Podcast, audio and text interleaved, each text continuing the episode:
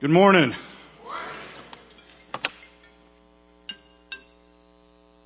That's when the uh, bumper's done. Let's read together. Turn to Genesis. In the beginning, God created the heavens and the earth. The earth was without form and void, and darkness was over the face of the deep. And the Spirit of God was hovering over the water, the face of the waters. And God said, let there be light. And there was light. And God saw the light was good. And God separated the light from the darkness. God called the light day, and the darkness he called night. And there was evening, and there was morning, the first day. Genesis. It's the beginning, right? In the beginning, God. The Bible starts with God. It's a story about God. It is not a story about you. It is for you. You aren't Abraham. You aren't Jacob. You aren't Moses. And you're not David. These are stories about God. And this is no more obvious than in the book of Genesis. Here is where we learn how he acts in history, how he interacts with his people, what he is like, what he does. He is the hero of the story. Let's not forget that. Genesis gives us the backdrop for the rest of the entire Bible. Now, because we live in the West, immediately our minds jump to the question of how how did he create the world? How did it happen? How did God create the heavens and the earth? And you can Google it as easy as anyone. Right? Is it the gap theory? Is it the age age theory? Is it the apparent age theory? Is it the punctuated 24 hour theory? Is it scientific creationism? Was it a literal six days? Or was it the framework interpretation? Or was it historical creationism? I don't know. It gets complicated very quickly. Remember being in high school, evolution was strong. It was kind of like all of a sudden there was this press in, in, the, in the 80s, right? In the 90s. And I really didn't know what to do about it as a young Christian. I was actually afraid of it because I knew at any moment they were going to find something that was going to disprove Christianity. I don't know if you've ever felt like that before. And so I was like, oh, I've got to learn as much as I can so I can be ready because I, I don't know what's going to upend my faith. I'm not going to be able to prove that God actually did it. And it was a real fear. I remember telling God about it. I remember, I was just, I know you're real, Father. At least I'm pretty sure. What am I going to do when I, I can't refute people that are smarter than I am when they're arguing about this evidence of, of evolution is real? Because science at the time had Christianity on its heels, it seemed. At least to me. And the little bit that I knew. And it's not like that anymore.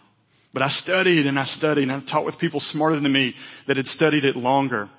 And what I finally realized after many years that it is good to study and to learn how God made the heavens and the earth. But as I studied the Bible more and more, I studied the process. I learned why Genesis was written.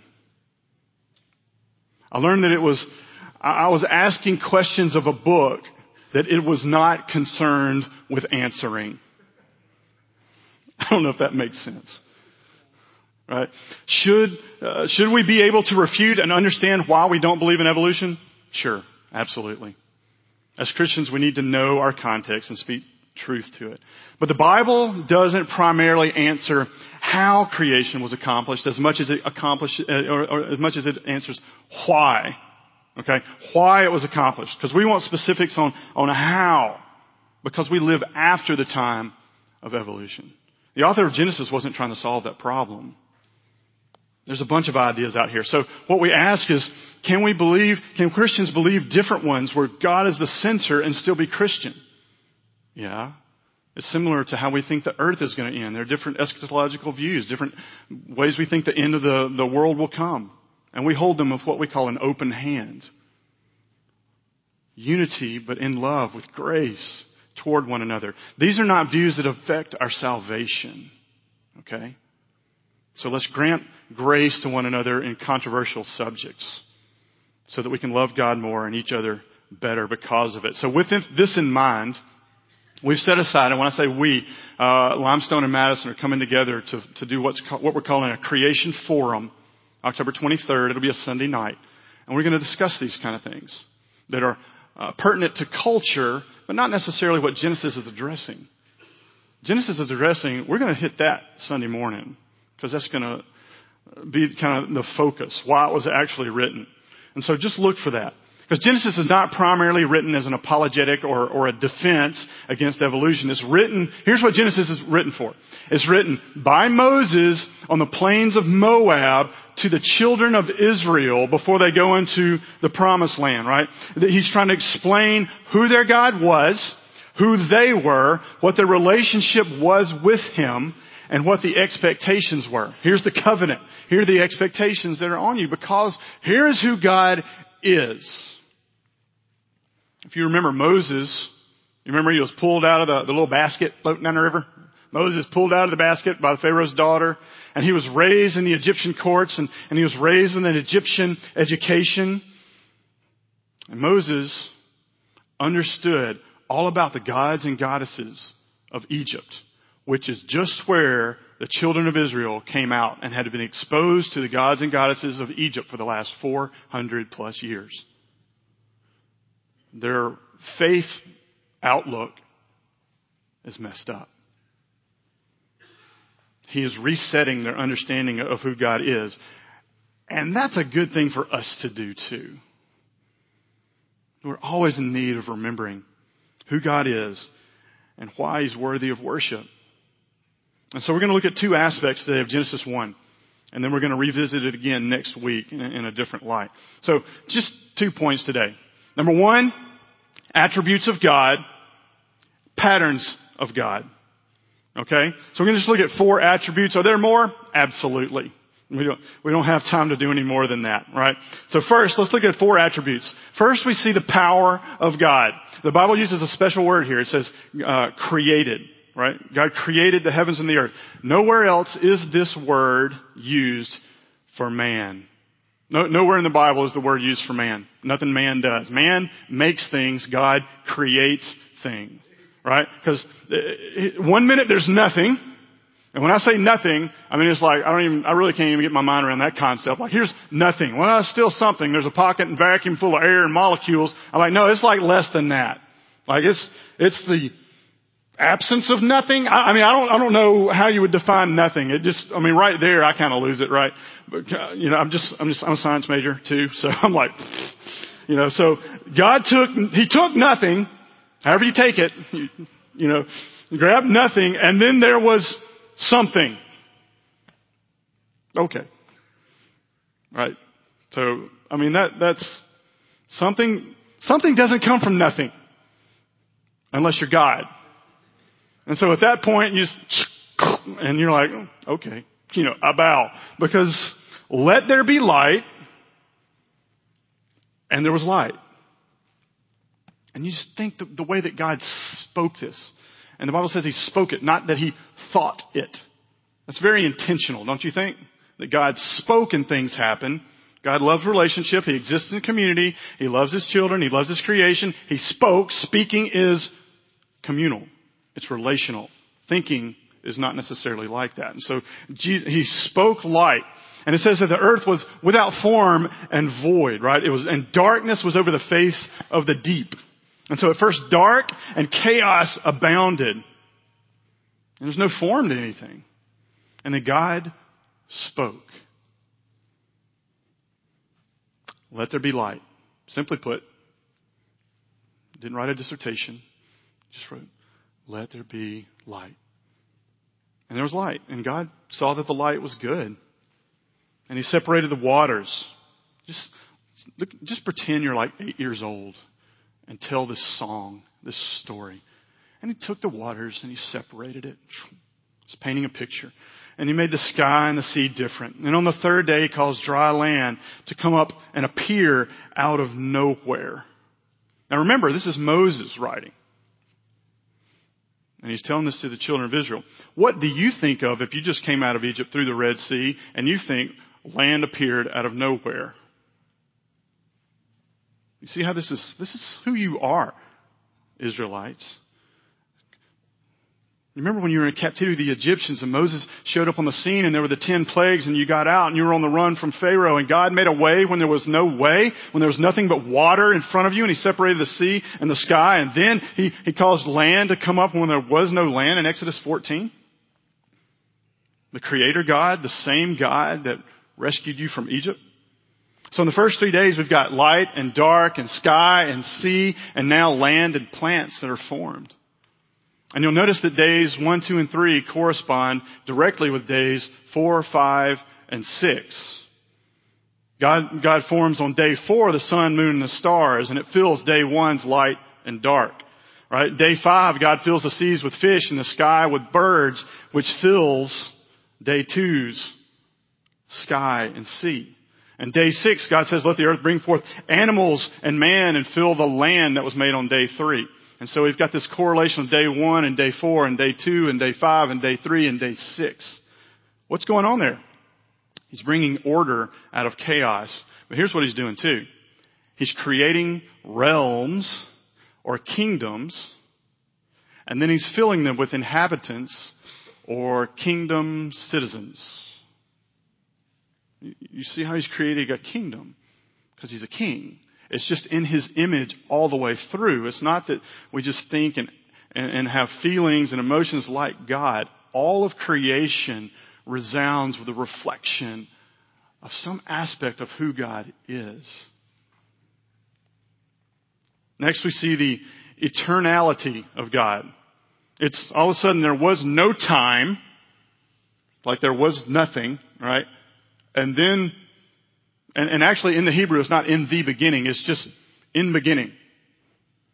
Like, you know, just in, around here somewhere. And then this happened. And there was time. And yet he exists outside of time. And he made a beginning and invented the thing called time. And he was and he is and he is to come. And he's the great uncreated. Just to think, the one thing that's not created, the one being that's not created. He is unique in his very being. These are all little pieces of why he's worthy of worship. Why he demands our worship. We see the creativity of God. The snow-capped mountains, right? I've been in Nepal. I've actually seen snow-capped mountains. The endless oceans, the giant redwoods, rolling meadows of grass, sunsets, rivers that feed valleys. He thought that up. We enjoy the beauty of it. We like to recreate it in some small way. We like to visit it. We like to look at it. Why is it when you look at nature or mountains or the Grand Canyon, you're amazed, you're in awe, you love it, you want to be closer to it, you want to be part of it? Doesn't mean you like hiking necessarily, right? But you, you're like, ah, there's something in you that just make it a bigger picture. I want to be there instead of looking at a picture. The camera can't do it justice. We say these kind of things. I mean, very few people think, that's terrible when you look at Mount Everest. I've not met one of them yet. There's something hardwired in, right? It's totally different than I took my kids to a landfill the other day because we were going to, to dump some stuff off and I'm like, smell that? That's attractive. What is that? Dad? I'm like, that's what you make. Right? I mean, that, that's, that's what we do. God makes beauty and creativity in nature and we're drawn to it. What rises up in you? It's because nature is doing what it was made to do. It's still subject to our sin, and so it decays and it dies. But it's doing more of what it was made to do than we are. We actively rebel because of sin, right? But we're drawn to nature. We find it beautiful. It's what we're created for. We recognize its music, if you will, right? It's music. It's praising of our creator and it invites us in to join the song. That, that's what nature's doing. It's hardwired into us. Nature invites us, come sing along, sing along, and our hearts get kind of caught up in it. And that's not an accident. It, it evokes a, a, sense of joy and desire and beauty of realizing that there's something that's bigger th- than we are. It makes you glad that you're near it. It wants you to just kind of, you just want to jump in the picture, right? And, and be part of the river or the waterfall or the mountain. That's the big things. You can look at the small things too. Uh, I was a, uh, like a, a, biology major, and if you study even little things, like I almost went into entomology, and bumblebees, like theoretically should not be able to fly because the wing surface area of their wing is too small to lift and create enough drag for, to lift their large bodies to fly. But they do. How do you explain that? I don't know, something came out of nothing and then there was this bumblebee. I mean, you know, sometimes it's just, that's all you got. You know, and, and it's just an amazing thing. And, and our response is, the more we know, the more we're amazed. And these are just little things. I could probably just get my Ranger Rick magazine out and read a bunch of stuff, right? My kids love that. The Kratt Brothers.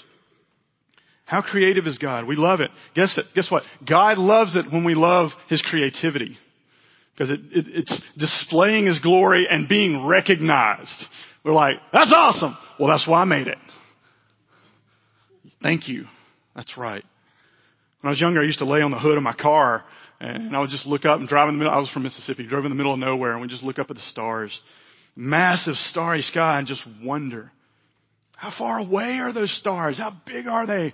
I mean, are, are, where are they in their life cycle? How big is this universe? I enjoyed just the awe of how big that felt. Psalm 19:1 says, "The heavens declare, speaking, communicating. They say, they praise, they sing, they declare the glory of God." and the sky above proclaims his handiwork. We can't just gloss over that verse. And I realized this week when I was studying this, I don't look up as much as I used to. I don't, I don't look up. I look straight ahead. I'm getting stuff done. I'm being a dad. I'm being a husband. I'm taking care of things. I don't just stop and go, that's pretty awesome. I remember when I used to just gaze for hours at the stars. We lose God among the mysteries of His wonder. All of nature is a choir singing the praises of God for the whole world to hear, right? And, and we ought to look up more. We take time to just look up and be reminded of the vast glory and ability of God to remind us how small we are, but we're not insignificant to Him, that He is also transcendent and immanent. He is above all, and yet He cares about the number of the hairs on your head at the same time. Only God can do that. I've got four kids, I'm busy. Right? We, we, we're limited and so small. And finally, we see that God takes pleasure in things. This is so good for me to know. He, he didn't create any of it out of loneliness or out of the need to prove himself or, or out of some need to exert power over something inferior to him. He created out of an overflow of joy in himself amongst the Trinity of perfect love to spread his glory in all of the earth. And nature is a choir for the glory of God. And he wants us to sing along and to praise with him. And here's what all creation is saying. Here's what they're, they're echoing, in, in, it's echoing in, in Genesis. Our Maker says that we are good. Our Maker enjoys us. Our Maker delights in us. The way He made us is perfect. That, that's the song of creation. Isaiah 55:12 uh, talks about says the mountains and the hills before you shall break forth into singing and all the trees of the field shall clap their hands. That's just a picture. Those are four attributes of God. Let's look at a few patterns that we see. Because whenever you're in the Old Testament, it's really important that you recognize patterns because they're there for a reason. They keep reoccurring.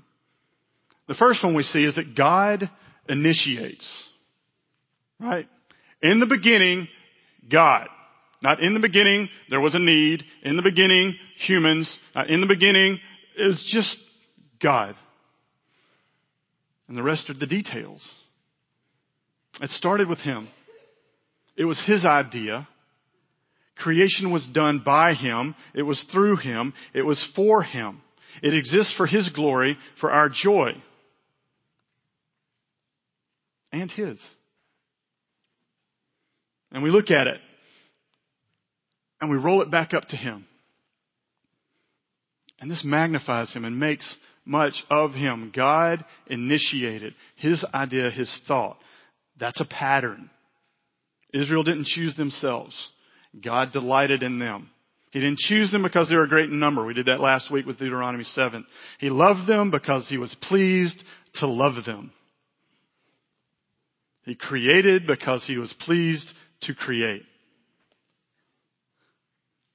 A second one we sing. God initiates, God brings order from chaos. Right? He created the heavens and the earth and the earth was form, without form and void and darkness. He makes a way where there seems to be no way. This is a pattern. It's not just in Genesis 1. It's not just in Isaiah. It's not just at the Red Sea. It's not just in Babylon. It's not just in the New Testament when you need to be born again. It is a recurring pattern begun for a reason, exhibited in the physical to be expressed in the spiritual. We'll see that in a minute. God, there's no possible way I'm going to make it through this. God's answer, Genesis 1. Well, I, I did create the heavens and the earth out of nothing one time before. I did make dry land appear out of nothing one time before. I did provide manna and water for my people in the wilderness one time before. You, you see how the patterns are important? To understand the nature of God, the character of God. This is not a whim here and a whim there, and let's see what happens when I do that. This is who God is. You need to know these patterns. Next pattern. He brings life out of nothing. We see fish and birds and animals and humans formed and life given from nothing, from no existence by a simple word of the Lord into reality.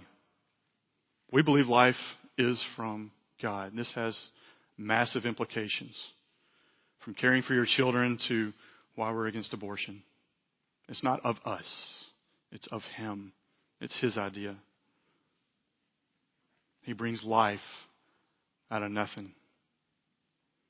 Number four, purpose out of a void. Purpose out of aimlessness.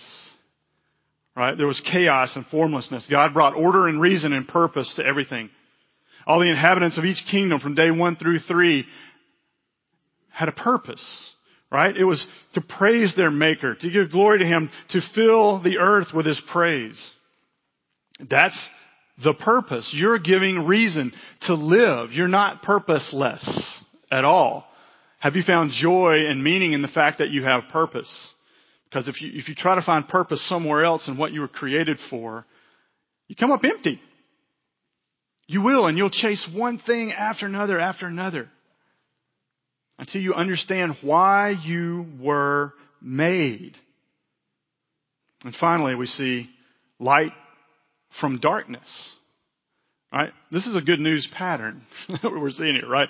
Dark over the deep. Because he didn't just make it like it was gonna be all of a sudden. I mean, it's like He created the heavens and the earth, and then the next verse says the earth was without form. It didn't have form. It could have made it just with form, but it was made without form and void, and darkness was all over the face of the deep. Does that sound familiar?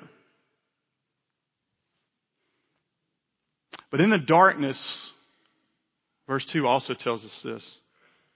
The Spirit of God was hovering over the face of the waters. It wasn't just isolation and darkness. God was there. And this word hover is not like a mist hovering over a body of water that is like impersonal. The word hover is only used in different, in, in, in, the rest of the Old Testament, it's used like an eagle over a nest, waiting for the family.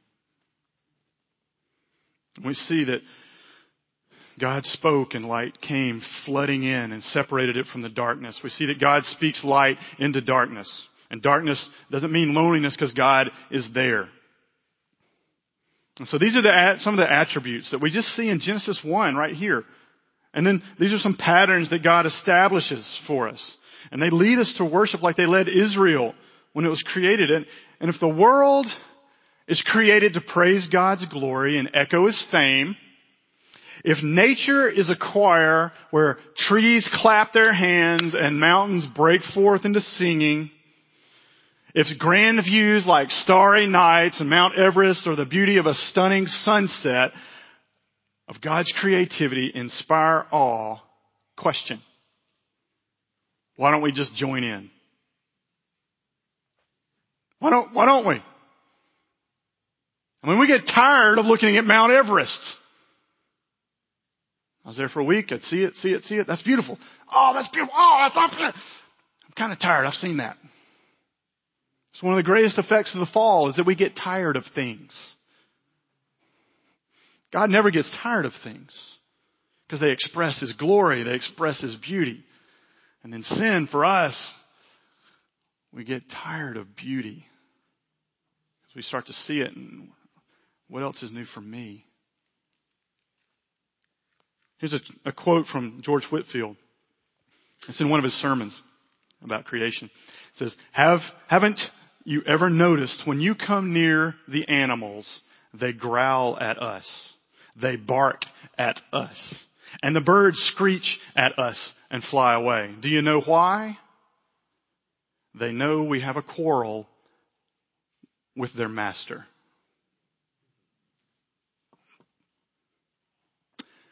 It's a beautiful song that we can't really be a part of. We can just observe it because we have a quarrel with our master. There's something wrong and fractured with creation, and it's our sin. And all of creation is groaning together to be restored from the effects of that sin that we have caused it to bear. You and I. And because of this sin, our Maker no longer comes to us like He did in the garden and in the first days and says, you are good. I delight in you. I enjoy you. There's been a fracture. We have rebelled. We have run away. And there's not only a fracture between us and creation, but us and God Himself. The image bearers and the image maker.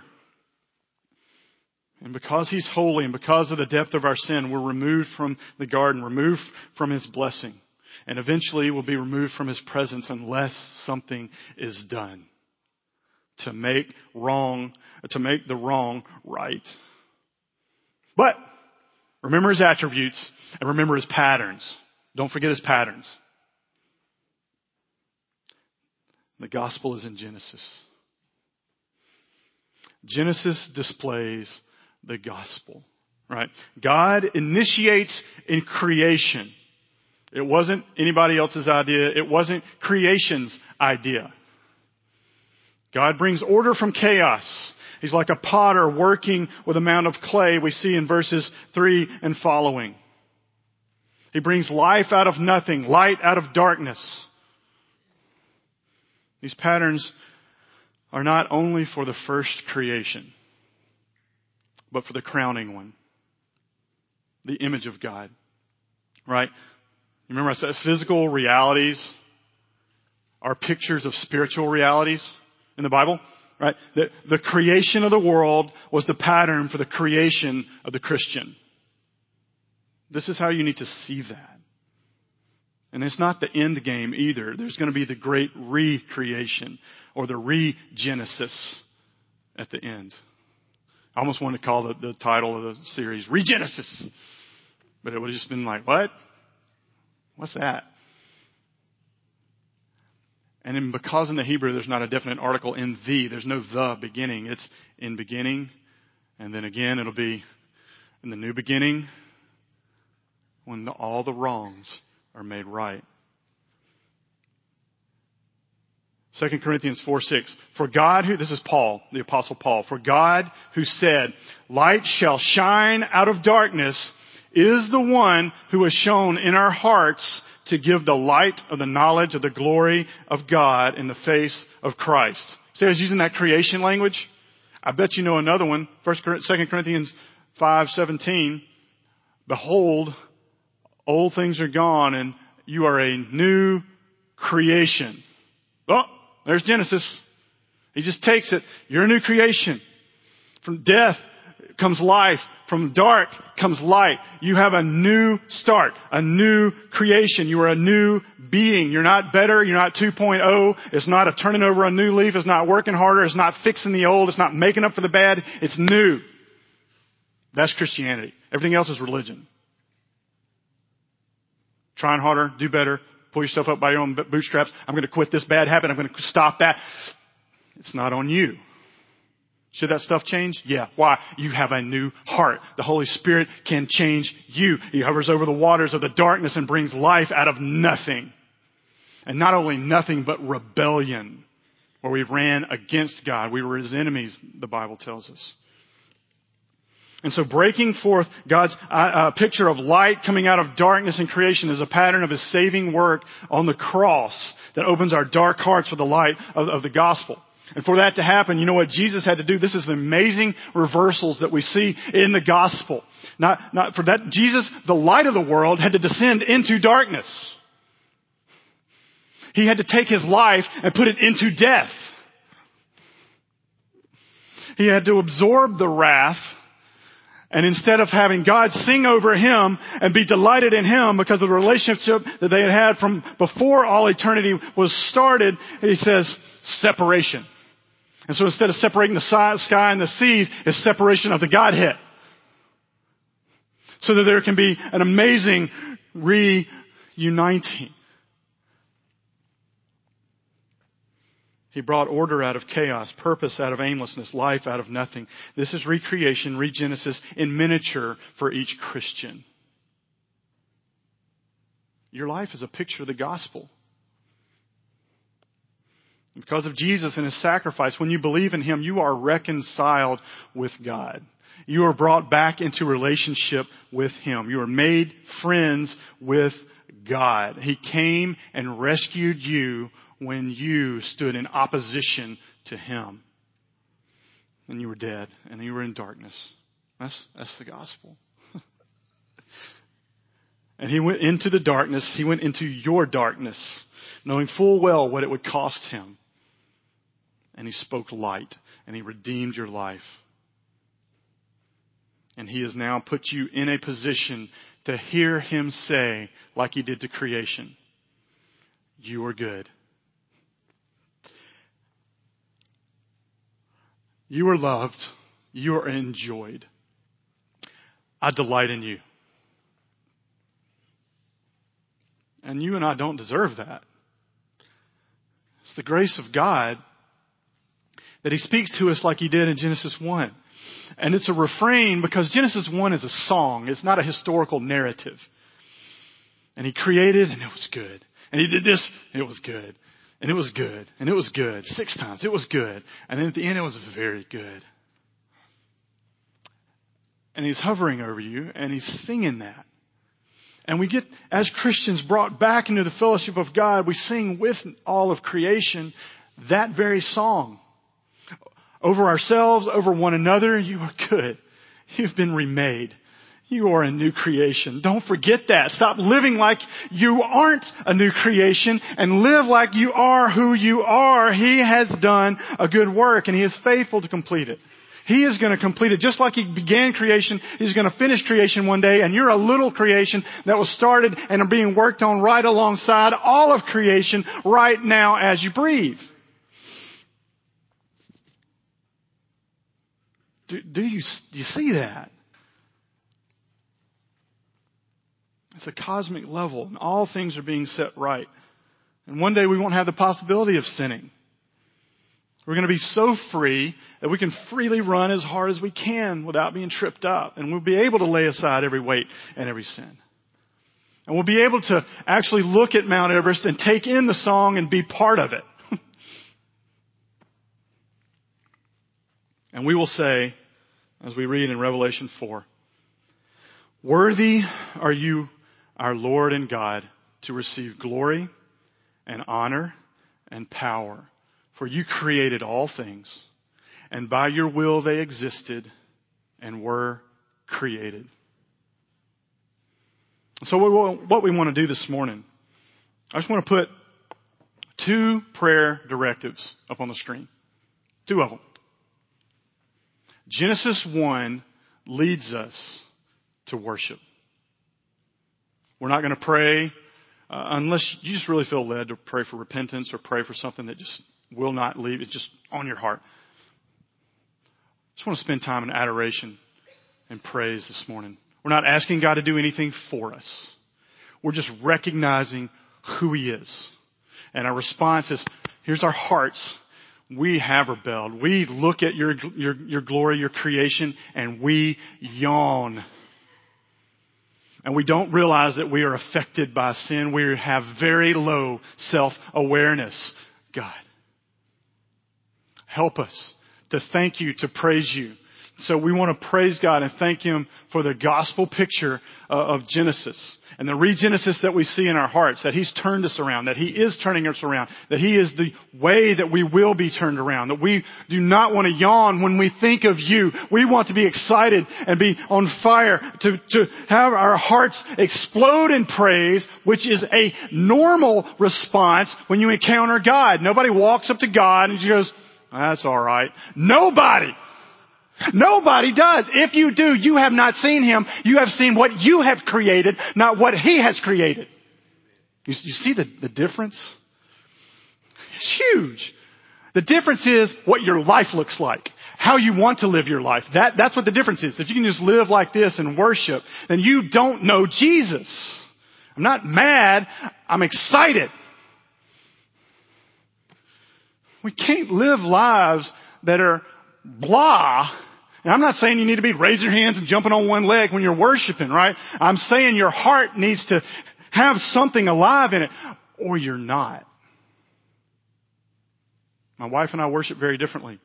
I'm, you know, and my, my kids make fun of me, you know, they make fun of how I worship. I'm worship like dad today, you know. And then my wife, she just stands there the whole time because that's just the way she's made. Fine. I'm talking about your heart. And so is Jesus. So we're going to pray that God would transform our hearts, so we would be a worshiping people, one that falls on our face in repentance, that falls on our face in worship, that loves who Jesus is, that loves what God loves, that hates what God hates, that wants to see God's will in heaven be done here on earth the way it is there. We want to see it perfect. We want to see His name lifted high. And if we don't care about that, that He would break us until we do. And then the second would be that we would acknowledge this time of adoration and creation, that we would say, hey, read Psalm 8, or read Psalm 96, or read Psalm 104, right where you are right now. The worship team could come on up. I mean, just spend time. And I'm going to let maybe three or, or four minutes kind of go by there. And then we're going to take communion together. I'm going to close us out in a prayer. And then when we do take communion, I'm not going to really explain it. I'm going to tell you a little bit right now. It's just there are two tables here and there are three in the back. And if this is new for you, we just take a piece of bread and we, we dip it in juice. It's representing Jesus' body dipped into his blood. It's a picture of Genesis being remade because of the death, burial, and resurrection of Jesus. You're being remade. The world's being remade.